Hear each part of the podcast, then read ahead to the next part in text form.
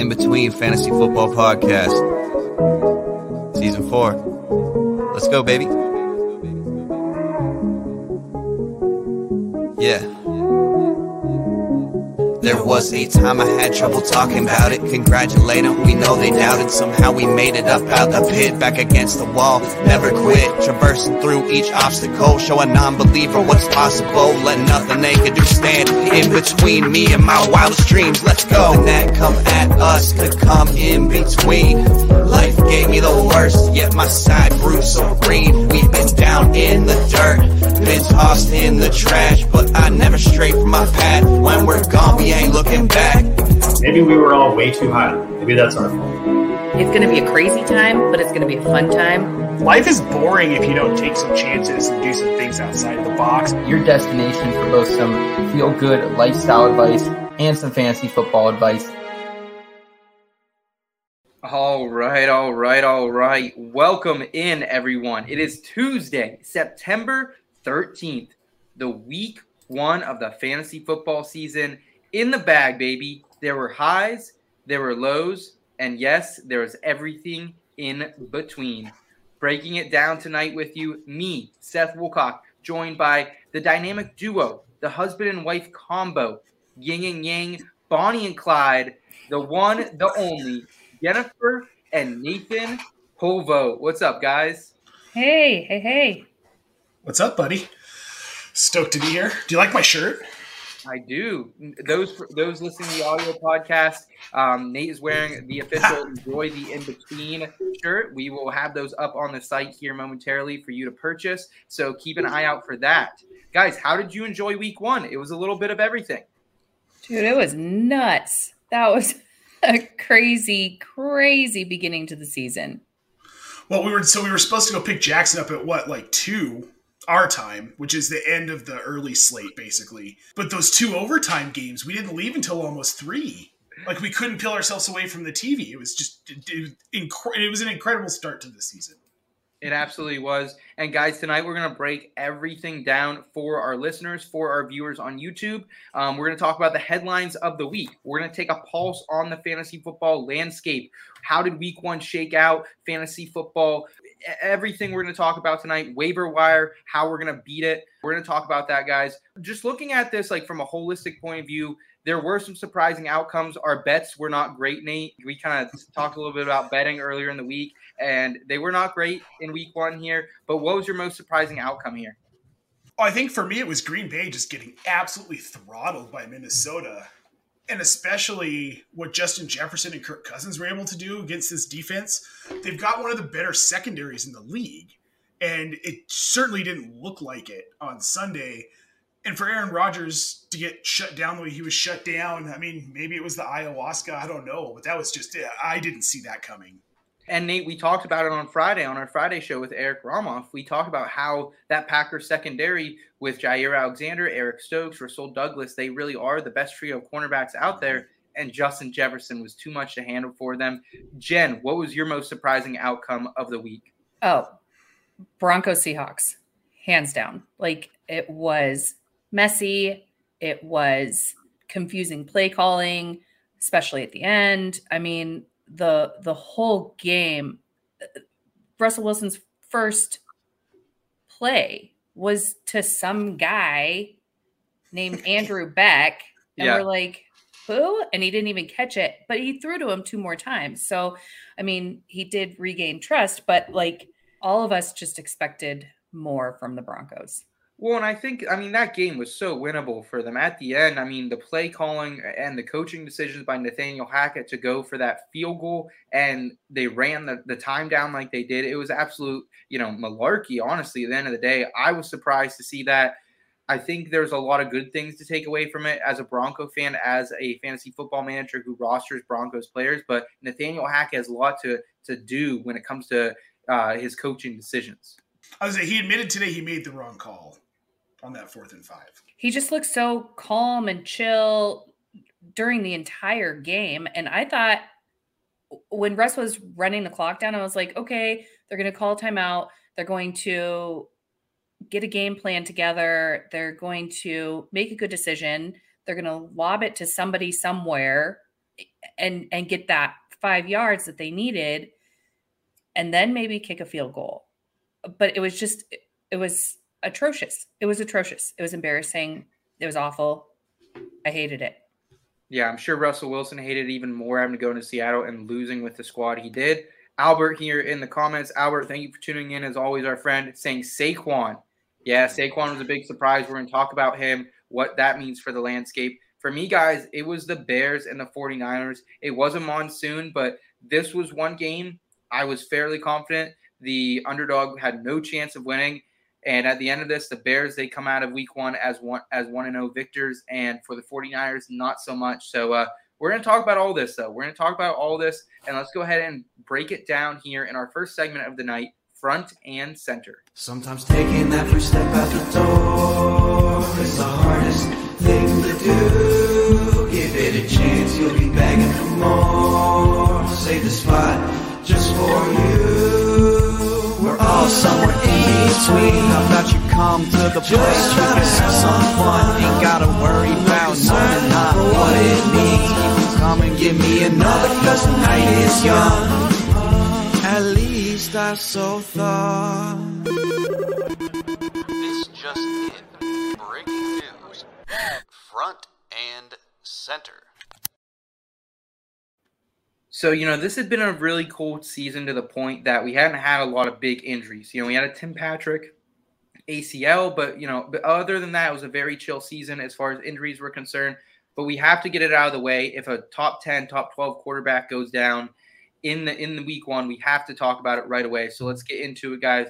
Dak Prescott, not only does he have a fractured thumb leaving this game, but he was also 14 for 29 for 143 and one interception while he was playing as well. So very disappointing to see this from Dak Prescott. Fractured thumb is going to leave him out anywhere between 6 to 8 weeks. Jerry Jones is trying to say 4 weeks, but I don't know if I buy that. Jen, what is your headline for what happened to Dak Prescott on Sunday night against the Buccaneers? Yeah, one thumb down. I mean, it's just an unfortunate situation, and something that I heard, because I've been wondering about the big padded helmets that they've been wearing in OTAs and mini camps.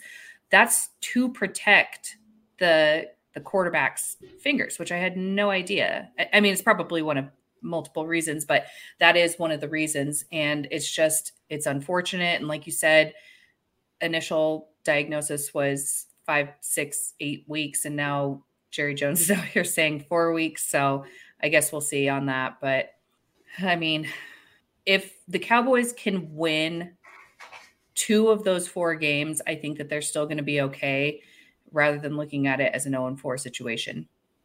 Yeah, and, you know, it's tough because even if Dak was out there, guys, this is a very disappointing Cowboys team, and you could tell they felt the loss of Amari Cooper, Michael Gallup not being up there, James Washington. I mean, Noah Brown had 11 fantasy points. CeeDee Lamb was pretty much invisible this entire game. Dalton Schultz, you know, an okay outing. And I just don't know what's going on there. I've always had a lot of respect for Kellen Moore and his play calling. But at the end of the day, Ezekiel Elliott averaged over 5 yards per carry in this game, and they went away from him pretty early on when the game was still very within reach even after the half. So, Nate, are you excited to play any Cowboys moving forward, especially with the loss of Dak Prescott? Well, I wasn't excited before watching how this game was playing out when he was in the game. They did not look like a good, solid, put-together team. Now losing Dak Prescott? Absolutely not. Like, there's no value to be had. Even Dalton Schultz takes a hit over these next 4 games. I don't know that anybody's going to be fantasy viable. Like, Noah Brown getting whatever it was, 10, 11 fantasy points. I mean, that's obviously a fluke. But if that's where the points are going to go, they're going to get spread out. You can't trust this offense. Yeah, we don't even know what the quarterback situation is going to be. Dak was the only quarterback on the roster for a while. Cooper Rush might be coming back. You know, there's rumors that maybe Jimmy G makes his way to Dallas. We're not sure what it is. I don't think we should spend too much time on it, though. Like, basically, if you got CeeDee Lamb this offseason, I apologize. I mean, I will say I don't think any of us on this podcast were really advocating to go after CeeDee Lamb that hard compared to these other wide receivers. So, I apologize that you ended up with him, but I mean, Dalton Schultz, you're still probably sending him out no matter the quarterback situation. Probably got to send Lamb out regardless, and Zeke probably got to send him out regardless too, Nate. I mean, you based on where you drafted them in draft capital, probably, and you're probably not going to find someone who's going to replace even the minimal amount of points they're going to score at this point on waivers. You might, but it's going to be hard. It'll be luck. It'll be 100% luck.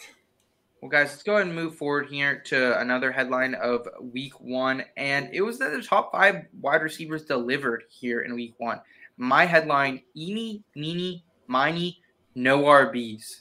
Because a lot of the round one RBs outside Jonathan Taylor, they really disappointed, guys. Justin Jefferson, he proved to be all worth a top five pick that you spent on him in fantasy football drafts. He was the wide receiver one this week. Cooper Kupp, no surprise, the wide receiver two. Devontae Adams, a lot of people, we had questions. What would be the target share coming into Las Vegas? No problem for him. Wide receiver three on the week. Ja'Marr Chase, wide receiver four. And Stephon Diggs, wide receiver six. So all these guys that you paid up for early on in drafts, they paid off. And Nate, you and Jen and I and Scott all offseason, we talked about it. This fantasy football landscape is changing. And sometimes, especially now, it seems like these wide receivers early in your draft are really valuable to take. And, you know, it's just kind of how it is anymore. But I'm going to be continuing to value these wide receiver studs more than RBs at this point. Well, you're starting to see teams run so much 11 personnel, which when you've got three wide receivers on the field, that tells you that a team's going to spread the ball out. Justin Jefferson is now playing with Cooper Kupp's former offensive coordinator. So I think we all knew what Justin Jefferson could turn into this season. Now we're seeing it actually happening. These guys are all in good situations. There's no reason to knock or fade any of them. Yeah, I agree with you there, Nate. We do have a question from Albert I want to get to in the chat here. Better replacement for Dak, Tua, Winston, or Wentz? So that's a very interesting one here. I do like Jameis Winston a lot as a season-long outlook. However, he does have the Buccaneers this week, so I might be a little hesitant on him. The Miami Dolphins, though, they're playing the Ravens. I'm not really afraid of that matchup too much, so I wouldn't mind Tua. Carson Wentz, I mean, here we are. Carson Wentz comes off a 4 TD game, so you do have to kind of consider him a little bit here as well. He's playing against the Lions, so a pretty decent matchup. Jen, who would you recommend that Albert here in the chat takes for a Dak replacement? Yeah, I'm going to barf in my mouth a little bit because it's Wentz. And if you've ever heard me talk about Wentz, if you've ever read anything that I've said about Wentz, like, he just doesn't have it. He proved us wrong. He proved me wrong this last week. And like you said, with the matchup against the Lions, like, that just seems like kind of a shoo-in. I mean, Tua's looked great. Jameis Winston looked great. I mean, no knock on either one of those guys, but I'm probably going to I would probably start Wentz. And I think the answer here for you, Albert, is like, you need to be streaming quarterbacks at this point until Dak comes back. And even if maybe when Dak comes back, play the matchup. And this week, it probably is Carson Wentz against the Lions. I don't mind sending out Tua there against the Ravens, but I'm probably with Jen on this one, as gross as it sounds. And Jen, I've been as hard of a critic on Carson Wentz as you have the last couple of years. Nate, are you in agreement with us, or would you pivot somewhere else? So, first of all, I know I've infected your brain now because you just said agreement. It's not a real word. It's a joke word that Jen and I made up and say. I love it. Second, I'm surprised by this because I didn't come into this conversation thinking I would agree, but I'm looking at Carson Wentz's matchups over the next 3, 4, 5 weeks. He's got Detroit, Philly, Dallas, Tennessee, and Chicago. The only one of those matchups I'm really worried about is Philly. Maybe. Wentz is not a long-term solution, but through week 6, like, I don't want him in week 7 against Green Bay. But yeah, when Dak's out, Wentz is probably the better answer here just based on schedule. And the Commanders, I think, have the best strength of schedule this season, tied with somebody else. I don't remember who, maybe the Colts. I don't remember. But when you look at it from that perspective as well, I mean, yeah, if you do need a replacement for Dak Prescott, too, someone to consider, Nate's boy, Matt Ryan. He's got the Jaguars this week, and the Jaguars, they gave up those 4 touchdowns to Carson Wentz last week. So keep that in mind. We know the Colts haven't won in Jacksonville in a while, but something to keep in mind there. We appreciate the question from you, Albert. Let's go ahead and move forward here. Final headline, and Nate, we talked about this last week, and we were a little hesitant, but James Robinson comes out. He returns for 11 rushes for 66 yards and 1 touchdown. He also had 1 reception and a touchdown. And Nate, I will say, we did say, and I actually did set it, he was an anytime touchdown scorer for us at some pretty decent odds. Yes. Travis Etienne, though, did not have a great week one performance. 4 for 47 on the ground. That's pretty efficient running. 2 for 18. But he did have two should-have-been TDs, one on Trevor Lawrence from missing him wide open in the end zone, and the other one he just did not catch. So, Nate, what is your headline here for the Jacksonville Jaguars running back room? I decided to get a little cheeky here. J-Rob, Etienne's Achilles heel. Because as long as James Robinson is around and productive, it's going to affect Travis Etienne. Sure, we didn't think that he was going to come back and play super well out the gate, but he did. And that's a problem for Travis Etienne on top of dropping the touchdown pass, because a coach like Doug Peterson, he doesn't forget that. Yeah, and, you know, it was so crazy to see him come back so efficient off the Achilles because we talked about it. Cam Akers looked pretty awful coming back off the Achilles. Donta Foreman for a couple of years looked pretty bad until last season when he got upright. But, you know, when you really think about it, James Robinson is one of those ground-and-pound running backs other than Cam Akers who likes to kind of dance and scatter around a little bit. So maybe that's playing into this comeback for him. I'm not a doctor. I'm not sure. But something to keep in mind here. Jen, who would you rather have rest of season, James Robinson or Travis Etienne here with the receiving upside? Based on last week's performance, we're going J-Rob. I mean, but also you have to look at the chemistry between Trevor Lawrence and Etienne. And, it's hard to say rest of season as of this point, but based on last game, James Robinson for sure. Nate, are you in agreement with that, or is it kind of a 50-50 thing? You don't mind having either or at this point? No, I agree. I'm more on J-Rob. I was more on J-Rob 3 weeks ago, 4 weeks ago, when it sounded like he was going to be ready to go. I just think he's the better running back. And he's that, like you said, he's more of that, like, pound it style, like, brutal, bruising runner. And I kind of think the dude's a little bit of a freak in nature. I mean, what we saw out of him last week, no one expected. And I love it. And I think he's, as long as he stays healthy, he's going to be, he might be an RB1 tier guy this season. Okay. Okay. Wow. Okay. That is bold. Wow. That's a little hot. That's a little hot. Yeah. Okay. But we're talking about a team that ideally should run the ball a little bit more often, and Doug Peterson will. And if J-Rob's a guy who's proving to be successful in the run game, he could get 100 yards a game. He could get more goal line work. He could get 1-2 touchdowns here and there. Like, we could be looking at a guy who has 7-8 touchdowns at the end of the season. To me, I see them both as, like, top 28 plays, you know, like borderline RB2s every week. I think that's how they'll come in. But there is upside, especially if one of them gets hurt. There is some more upside for the other there completely. Guys, let's go ahead and jump into a little more of the weeds, though, of things of week one. There was a lot to get to, so let's go ahead and get into it in temperature check.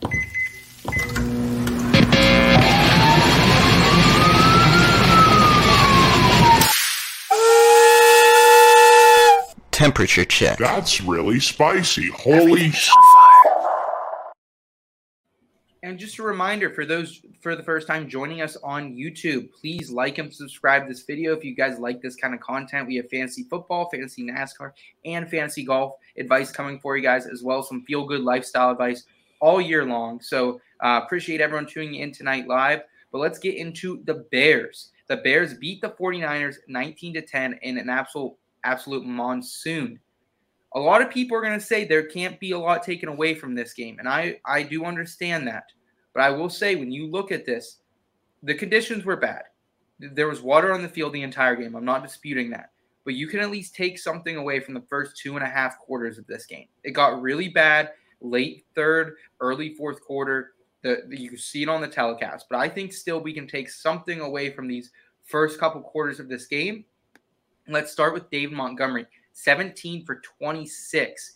Very inefficient day for him on the ground. 3 for 24 in the passing game. Khalil Herbert, a guy Nate's been talking up a lot this offseason. He came in 9 for 45 and 1. He also added one reception for -2 yards. So, Nate, how are you feeling on our temperature check scale about David Montgomery? Keep in mind, we're going to do this a lot like a steak. Rare is being you're very excited. Medium being, you know, you're in the middle, and then well done, you're out on complete. You missed a chance to say in between, Seth. I do. I normally do not. You're right on that. You never miss a chance. Okay, so here's where I'm at. Well done. David Montgomery's cooked. And it's simple. This is a run-heavy offense. David Montgomery's just not going to get enough volume. Khalil Herbert was far more efficient than David Montgomery. 5 yards per carry versus 1.7 yards per carry.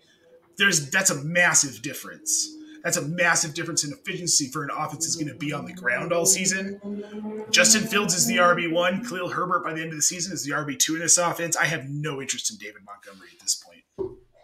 I think you're being I think you're overreacting maybe a little, Nate, and maybe that's just my opinion. I'm still kind of in the medium realm here. I just don't think Montgomery had the holes. I didn't see every snap of the Bear game. It's kind of impossible to do that when there's so many games coming on. But I did see enough to see that when Khalil Herbert had a couple very big holes that I did not see Montgomery get. So I'm still holding on to Montgomery. I am worried about him, but I'm still holding on to him. Jen, where are you at here with this backfield in Chicago? Kind of the same, a medium. He was definitely overshadowed by Khalil Herbert.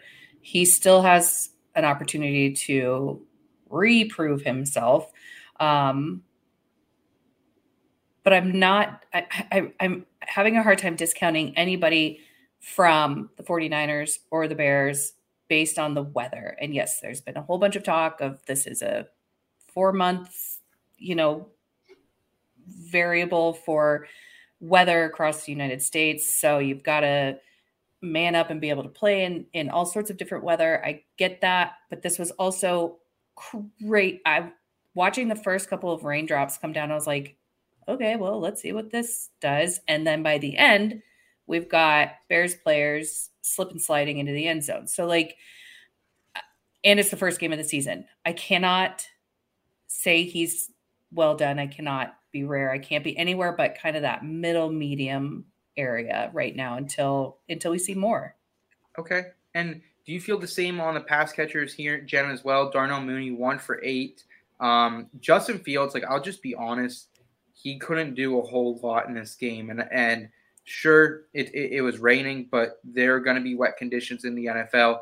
He looked awful. He looked absolutely awful. His one touchdown came on a very broken play to Dante Pettis. Are you still riding with Darnell Mooney here, Jen? I mean, again, I'm in the medium range because the same can be said for Trey Lance. He didn't look great, obviously. He didn't look like an NFL quarterback. And I think it got in their heads right away when the rain started, and then it was torrential. And neither quarterback could really make any true headway. I mean, it was just kind of an unfortunate situation out of the gates for both teams. So, yeah, I mean, Mooney's going to be a medium for me until we see what happens next week. Or this week. I know you're not giving up on Darnell Mooney yet. No, I'm still a medium on him. I am a little bit worried because of what I think this offense might actually turn out to be versus what I thought it was going to be. But that aside, I still think there's value in Mooney. You weren't paying up crazy for him anyway. I mean, he was going as a back-end wide receiver too in a lot of drafts. I'm fine with it. We'll see. I mean, the weather definitely plays a factor here for sure. It does, but it was definitely, a poor performance from Justin Fields. And guys, this Bears offensive line stinks. I've said it all off season. Their coaching staff looked like a first-time coaching staff coming into this game. I am a little concerned, but I'm even more concerned with Cole Kmet. And obviously, this is on brand. I'm just going to go out and say this is a completely on-brand take. I've been saying it for 2 years now, but I don't think Cole Kmet's that good of a player. And sure, you can tell me that the donut he put up here in week one, 0 fantasy points, is directly related to the weather. And I'll believe it, whatever you want to say. But also, let's keep in mind who he was out-targeted here in this game by. Montgomery, Equinemius St. Brown, Byron Pringle, Darnell Mooney, and Ryan Griffin, another tight end. So, those are, in this game, he was the 6th passing option. And I don't know if that's just because they were trying to keep him in line a little more and have an extra blocker with a weak offensive line and bad conditions against a good 49ers pass rush. But I'm terrified if I have Cole Kmet. I'm looking for one of these guys on the waiver like Tyler Higbee Albert O, one of those type of guys. So I'm kind of starting to agree with you more, Seth, and it pains me, but I don't know that what we saw on Sunday at the very least was him getting out targeted by guys like Equinemius St. Brown. So that's probably a problem. And Ryan Griffin. So that probably is a problem. Now we'll see what happens against Green Bay, because he's going to present some matchup problems in Green Bay where they're not going to be able to layer a corner on him all of the time. And your point to him being in line blocking a little bit more often, the Chicago Bears are my lowest rated offensive line in my rankings. They're awful. And they signed Alex Leatherwood. Like that is desperate. This is a bad team. You're going to get points where you can out of some of these guys. I think a lot of us coming into the season thought that where you're going to get points is going to be David Montgomery, Justin Fields, Darnell Mooney, and Cole Kmet. Now it's looking like Cole Kmet's probably tight end 20 again. So unless you're in a super deep two tight end league, I don't know that there's going to be a lot of value for him going forward. I hope I'm wrong, but I don't think I'm going to be wrong. And Nate, this is saying something, because he two weeks ago he was your all-in selection. Do you know how many shares of Cole Kmet I have right now? A lot. If I go to Dynasty Planet, I'm going to go to Dynasty Planet and look it up here in a minute, and I'll let you guys know. But it's a lot. He might be my most rostered tight end, honestly. Well, and I think that the one of the headlines we can use for the entire weekend, one word that came out of my mouth a lot was who? Across all games. So it's not fair to say that these other guys are taking shares away from Cole Kmet when that happened in every single game this weekend. It was like starting off with the Broncos again, and Andrew Beck is a guy who's been with the Broncos since like 2019. He just hasn't played at all, but that was across the board. So you can't discount him entirely just yet, as far as I'm concerned. We've got new quarterbacks. We've got everybody's on a different team this year, it seems. So I think everybody's just trying to feel it out. And maybe some of these guys like Cole Kmet, who we know what he can do when he has the ball. Let's see what these other guys can do, Okay. Well, I think what concerns me most is this seems like a game where Kmet would have been the bailout for Fields, and he wasn't. I think that's where I'm concerned. I have him in 6 leagues. He is my 5th most rostered tight end. I have a tight end problem, guys. They literally needed a bailout. Like your terminology right there. Everybody needed a bailout. Well, guys, let's go ahead and move forward to some other teams that did not play in a rainstorm, and that's the Falcons here. They, in Falcon fashion, gave up a huge comeback to the Saints here in the fourth quarter. They lose this one 27-26, but we did see some positives from the Falcons, and it starts with Cordell Patterson. A lot of people faded Patterson coming into the year, but he goes 22 for 120 and 1, adds 3 receptions as well. Let's keep in mind, too, the backup running back, Damian Williams, that he did go down pretty early in this one, so it was really Cordell Patterson, and that's it. Where are you guys on the temperature check scale for Patterson? I mean, I'm medium well on him. Like you said, he was favored more because of injury. He's 31 years old. So honestly, I'm just waiting for him to break a hip. Like really, it's probably going to happen. He will get injured. With Marcus Mariota in there after basically spending 10 years on the bench, I mean, I like to see it. I like to see the numbers, but I just feel like as the season goes on, we're going to watch him trend downwards. Yeah. So Nate, are you with your wife on this? Are you taking this as maybe an opportunity to sell high on Cordell Patterson? I definitely would. I'm still medium because I think that there's value there for at least like the next 4, 5, 6 weeks. But again, he fell apart at the end of last season. Is this sustainable? It's definitely not sustainable. When Damian Williams comes back, when they get more comfortable having Tyler Algier active, this is going to change. He's not going to see as many opportunities. But for now, I like it. Because he'll probably get similar volume next week and the week after, probably. What about everyone's favorite tight end, Kyle Pitts, guys? 7 targets, 2 receptions, and 19 yards for him. very mediocre outing here. It is only week one, so we can't overreact. First time playing with Marcus Mariota in a real game. But they do have the Rams next week, who's held Dawson Knox in check. So are you concerned with people who paid up for Kyle Pitts this season? No. I mean, Pitts is the man. I mean, he didn't have the looks again this week, like so many others, and there were a lot of who's, but like, I'm not worried about him. He's going to bounce back. There's nothing to be worried about. And the Dawson Knox part, Dawson Knox is actually a tight end. Kyle Pitts is a wide receiver. Like, let's be honest here. He profiles, he plays as a wide receiver. He takes the majority of his snaps wider in the slot. That's just a fact. I'm not worried about Kyle Pitts. It's going to come. The guy's a generational talent.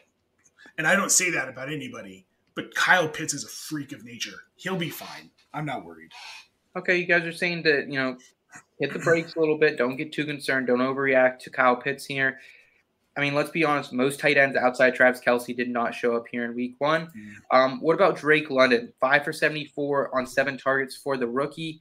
He looked pretty good, and he's a guy I wasn't super high on coming into the season. Nate, you and I kind of wanted to shy away from him going into week one. He has been battling an injury since preseason, but he looked pretty good here in week one. I was only shying away because of the injury. He looked right on Sunday. I really like Drake London. I liked him coming into the season. I'm excited. I think he's going to get consistent volume in this offense.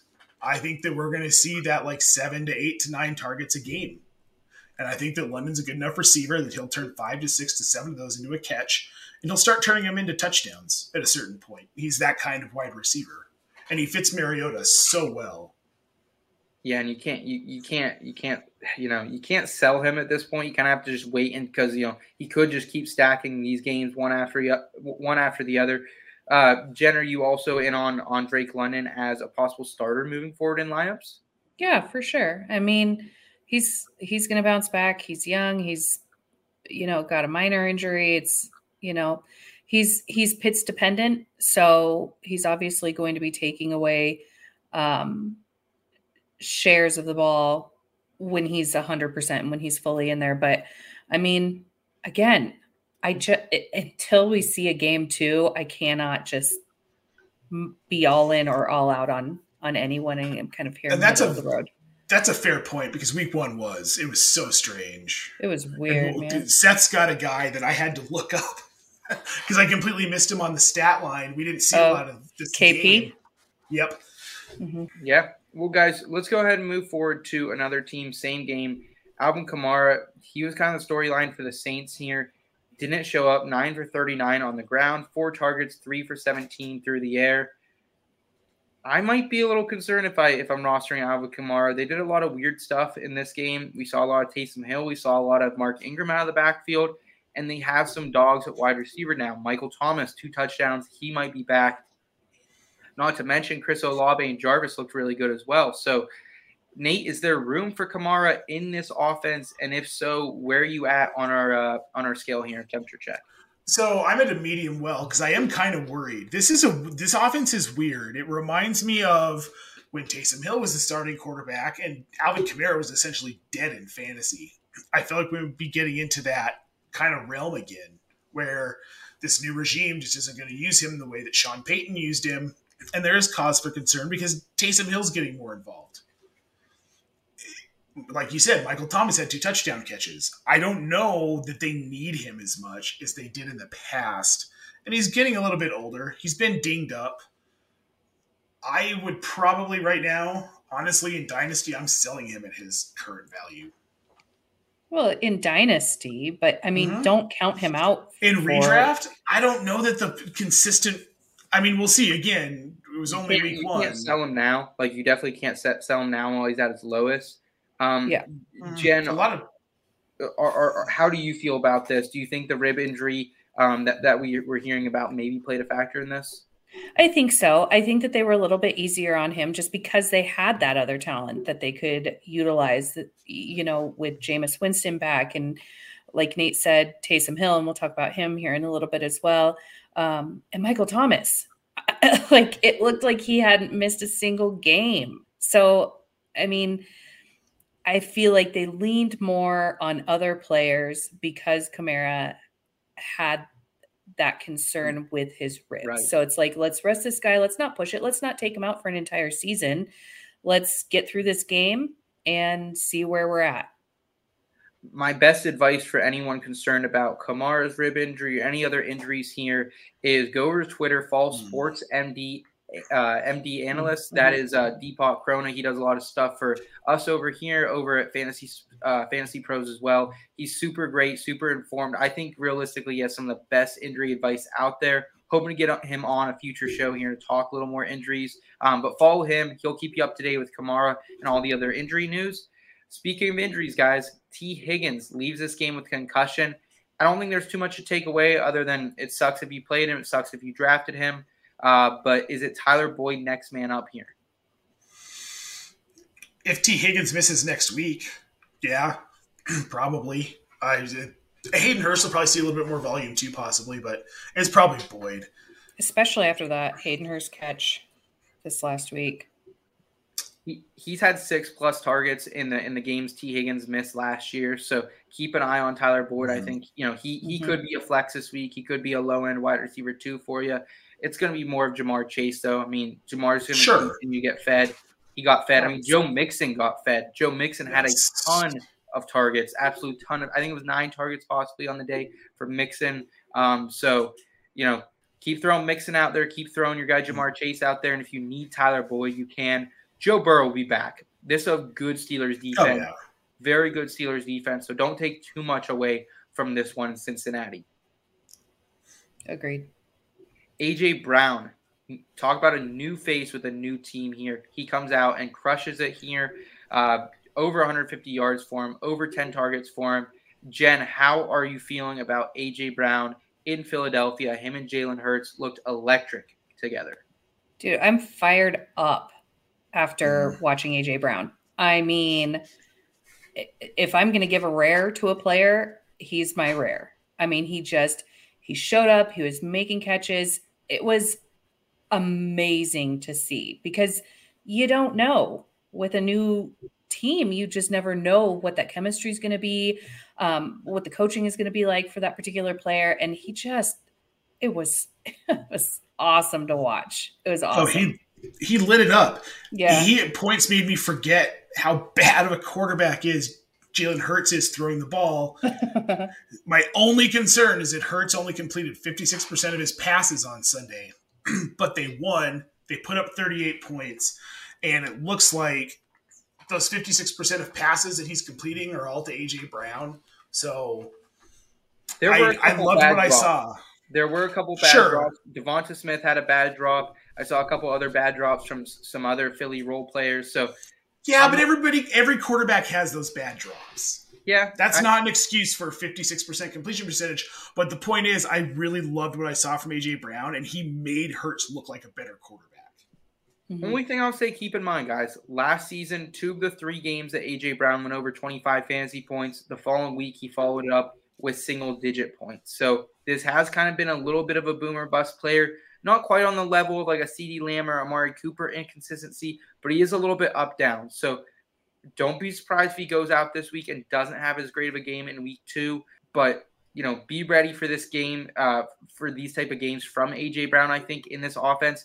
Quez Watkins, Devonta Smith, they were held without catches in this one. I'm not expecting that to happen again. I think both of them will bounce back as well. But A.J. Brown, he did look great. It was great fun to see, as Jen said. Here, let's talk about Saquon Barkley. I mean, talk about someone who was fun to watch. He looks back. This is the best I've seen him since his rookie year. 83% of snaps for Saquon Barkley here. Brian Daboll made him go, used him in their offense to make him go. 6 for 7 through the air for Saquon Barkley. How are you guys feeling about him after week 1? Is he back? I think he's back, man. I mean, he just looked so good. He didn't look like a guy who's nursing any sort of injury, coming off of an injury. I mean, he Saquon'd it. That's what he did. He 100% did. He looked like the Saquon Barkley of 2019. Mm-hmm. He looked okay last year, but you could tell he was slow out of the gate, and that's typical of people not named Adrian Peterson coming back from an ACL. So a lot of people thought, well, this guy's a freak. He's going to be just like Adrian Peterson. We learned there's only one Adrian Peterson, folks. People don't recover from injury the way that guy did during his career. Mm-hmm. Saquon's back, though. He looked confident. He looked confident making cuts. He looked confident moving on the turf. He was okay planting his legs. He wasn't worried. He was running with confidence, and that's the difference between Saquon last season and Saquon this season. He has it. He was Saquoning. And he has that top-end speed back, which that is what made him such an electrifying player at Penn State, whether he was kick returning, whether he was running the ball. He had so many breakaway runs at Penn State, and I think he's going to do it here for the Giants, guys. They're 1-0 for the first time. I was lucky enough. That was one of my bets that hit. I took the Giants on the money line, actually. So that one paid back a little bit of my deficit that I got myself in week one gambling. But I love Saquon. Rest of season, guys. Where do you rank him? I think he might be a top five guy rest of the way. I agree. If he put up 32 points against not the best defense in the league, but Tennessee isn't one of the worst defenses in the league. Number one seed, the AFC last year. They are a slouch. I mean, I think the Titans are going to regress. I've said that all offseason. We saw it here in week one. But Brian Dable, man, give him credit. That team looks like they rallied around him. He threw his nutsack on the table and went for 2 points. So I love that. I love what he did there. He said, I'm going to win it all, or I'm going to go home trying. So thank you, Brian Dable, for bringing a little bit of life back, not only in Saquon, but in that entire Giants organization and fan base. Let's round it out here, guys, with Aaron Rodgers. Are you concerned with this? This is another year. Aaron Rodgers starts out slow. He did the same thing last year, had a dud of a week one performance. I'm not too concerned. Christian Watson, my guy, he dropped that incredible bomb on the first play of the game. That was a bummer. I think the Vikings defense is a little better than we're giving credit for. And Allen Lazard wasn't out there too. So I'm not panicking. Jen, how do you feel on Raji? I mean, I think I'm overall annoyed with him because he's such a baby. I mean, historically, he's a baby. He has bad relationships with everybody in his life. I think that it's immature of him, like you said, with that first drop from Christian Watson and then the Romeo Dubs route. Yeah, I mean, and then he didn't target him again until like the fourth quarter. And it's like, dude, get over yourself. You don't have Devontae Adams. Like, get over it, figure it out, work together with these guys. And I'm just kind of over him at this moment, which sucks because I think I've got like 5 or 6 shares of him. But like, it's disappointing. He needs to grow up. He needs to remember he's part of the NFL and that people make mistakes. And just because you make one mistake doesn't mean you shouldn't be trusted ever, ever, ever again. So just disappointed in him. That's all. Seth, that dude took way too much ayahuasca. He looks like, truth be, like, it's a weird thing, but he looks tired and he looked worn in that press conference. I don't think he does though. Like he looked like an old man. Did you see him take that hit from Zadarius Smith and he literally got up and like got in his face? Like that was awesome. I think Rodgers. No. Back. I'm saying in the press conference, just like his face, like he looked old and tired and worn. God, he and Brady both just looked tired and hungry, a little hungry. I'm with Jen on this one because they need a snack. They do need a snack. Maybe they just need a Snickers. They're just hangry. I knew you were going to say that. Question. If you have Aaron Rodgers as your only quarterback in a single QB league, are you looking to move off him, whether that's trying to find an option off the waiver wire or trying to trade for an option? Because I am not. I would probably just stick with him. I'll stick with him. Yeah, I'm going to stick with him too. But I'm combing the waiver wires and I'm using that extra like spot on my bench to pick up one of the other quarterbacks available before they're gone. Just in case. I'm annoyed, but he's sticking around. I'm just annoyed. He's probably going to have a good season. He's Aaron Rodgers. He's Aaron Rodgers. Right. I think we're all just annoyed with the shtick. Yeah. Let's go ahead and talk about combing through the waiver wire on our final segment of the evening, In the Scope. Requesting permission to engage. In the Scope. All right, guys, In the Scope is a long-time segment here on the show of the In Between Fantasy Football podcast. Not only are we going to try to give you a little bit of waiver wire help, if you have questions, please drop them in the chat and we will help you. But we're also going to try and beat the waivers for next week. Last week, my In the Scope target did not work out so well as Isaiah Likely. He got the targets. He had the drops. Caught every single pass in the preseason and then goes out 0-for-4 on his targets. Nate, do you remember who your In the Scope target was last week? Kenyon Drake. Yeah, didn't work out so well for you either, but we are back here. Yeah, you're right. Let's talk about the top waivers, guys, though, first before we jump into it. Curtis Samuel, I think he's going to be an absolute add. He had over 10 targets for the Washington Commanders. I think you should be scooping him up. Jeff Wilson Jr., Elijah Mitchell is going to be out for a couple months. He was placed on IR today. Jeff Wilson Jr., likely the guy. And then Khalil Herbert, we talked about him a little bit earlier. He's still out there in a lot of leagues. Jaylen Warren for the Pittsburgh Steelers. He is a player we should consider. Apparently, the Najee Harris injury was not too frightening, but he did look like he was in a lot of pain. We know he had the Liz Frank injury coming into the season. So a couple running backs keep an eye on. We've been talking about sexy Rex Burkhead all offseason as well. Nate, you just highlighted him in your column today too. He's going to be a really nice flex play if you need an RB in like a double flex league. Yeah, I think my favorite on this list is probably Rex Burkhead because we already know that he's going to be seeing volume. And oddly, he's the RB1 in this offense until they're comfortable with Dameon Pierce, which could be week 5, week 6. I think their bye's week 7, so maybe we see it week 8. I don't know. Last one on that list, too, is Devin Duvernay. I'm not really sure if this is sustainable quite yet, but he did catch all his targets and he was efficient with it. He was the most efficient pass catcher for the Ravens, but he only did have less than 5 targets. So keep that in mind. Those are some guys, though, you should be putting in some fab in tonight or waiver priority.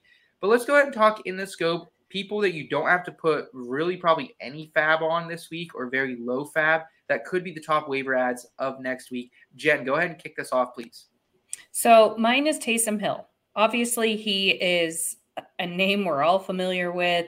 We have watched him throughout his career with the Saints. But surprisingly, he's only rostered in 3.9% of ESPN leagues. And I was shocked. I was shocked when I looked at Sleeper. He's only rostered in 12% of leagues. And I'm like, but it's Taysom Hill. I think we're all a little soured on Taysom Hill with him stepping in as a quarterback a couple of games in 2020 and 2021. And it was like, well, this isn't really working for us. But honestly, if you think about what this guy can do, he's really like one of the sneakiest, best players in the NFL. He's an effective running back. He's big enough to be a tight end, which he's now been designated. He's fast enough to be a wide receiver. He plays quarterback. He plays quarterback. Like, he is playing all positions. And as we all know, the Saints signed him on a 4-year, $40 million contract. So I think we're going to see him in a more stable offense, being the player who he wants to be and who he is. So I just think that he's going to show up this season. I think he's going to make people proud. It wasn't a big show up last week with 81 yards rushing. He had 1 touchdown over a 2-yard catch. So it wasn't like the last week was glamorous in any way, but I think that he is worth $1 or $2 if you've got it for next week, although they're going up against Tampa Bay. But I mean, just even over the next couple of weeks, he's worth it. Well, he reminds me of like the old time utility players in baseball. He does literally everything on offense. Yep. You could probably plug him in at right guard and he'd play at least passable. Yep.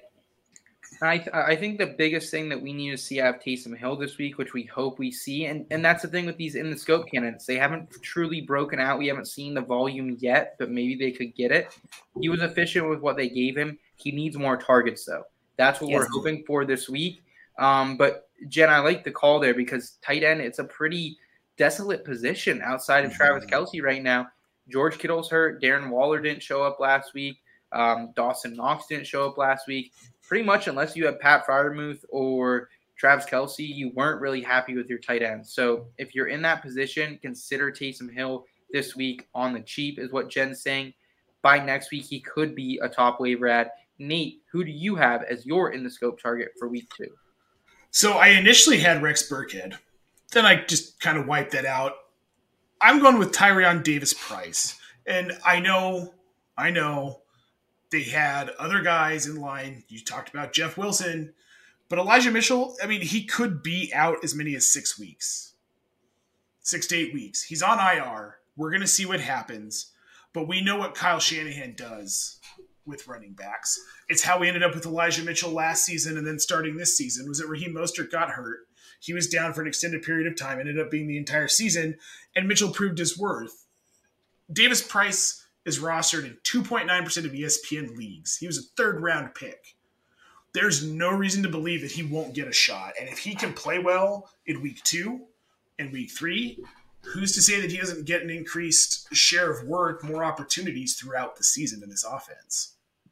Nate, I really like this call. I think it's a really sneaky one because obviously everyone's going the waivers. They're grabbing Jeff Wilson because Davis Price was inactive here in week one. But that's a pretty common thing that we see from a lot of rookie running backs. We saw it out of Algier. We've seen it in the past from other RBs too. So, I'm not too worried about it. And he doesn't play special teams as much as Mason, their other back that they had on the active roster last week. So he will be activated. And if he shows up and shows out, nothing's stopping Kyle Shanahan from rolling with him over Jeff Wilson Jr., who Jeff's a nice player, but he's Jeff Wilson Jr. He's nothing crazy. So I really like this call. I think he's someone that you can put in very little fab or maybe even no fab and walk away with possibly a really diamond in the rough here. Yep.